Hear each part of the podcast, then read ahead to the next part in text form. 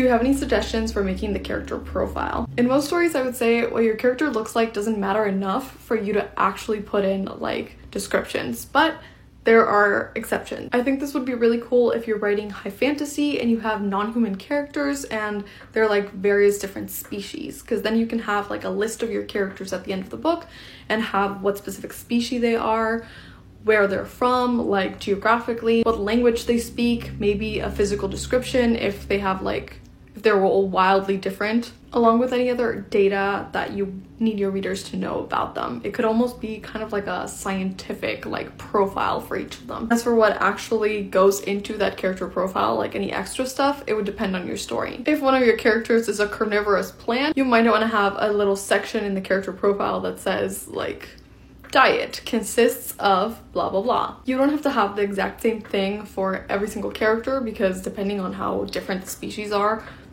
the things that are important to know about one character might not be important to know about another. But just make sure that the format is generally the same. Think about it like this it has to look like the same researcher was the one who wrote the report on all the different species. So you don't want it to seem biased or vastly different so that they're not like comparable. Actually, now that I said biased, I think it would be really fun if it was extremely biased. Like, say your main character was actually a researcher and was looking into different species and like different creatures the back of the book could be like an encyclopedia of all these different creatures and have the researchers' notes scribbled all around them. So it could be from little things like stay away to like their bite stings a lot. Just little like notes that they're basically leaving for themselves. Short Cast Club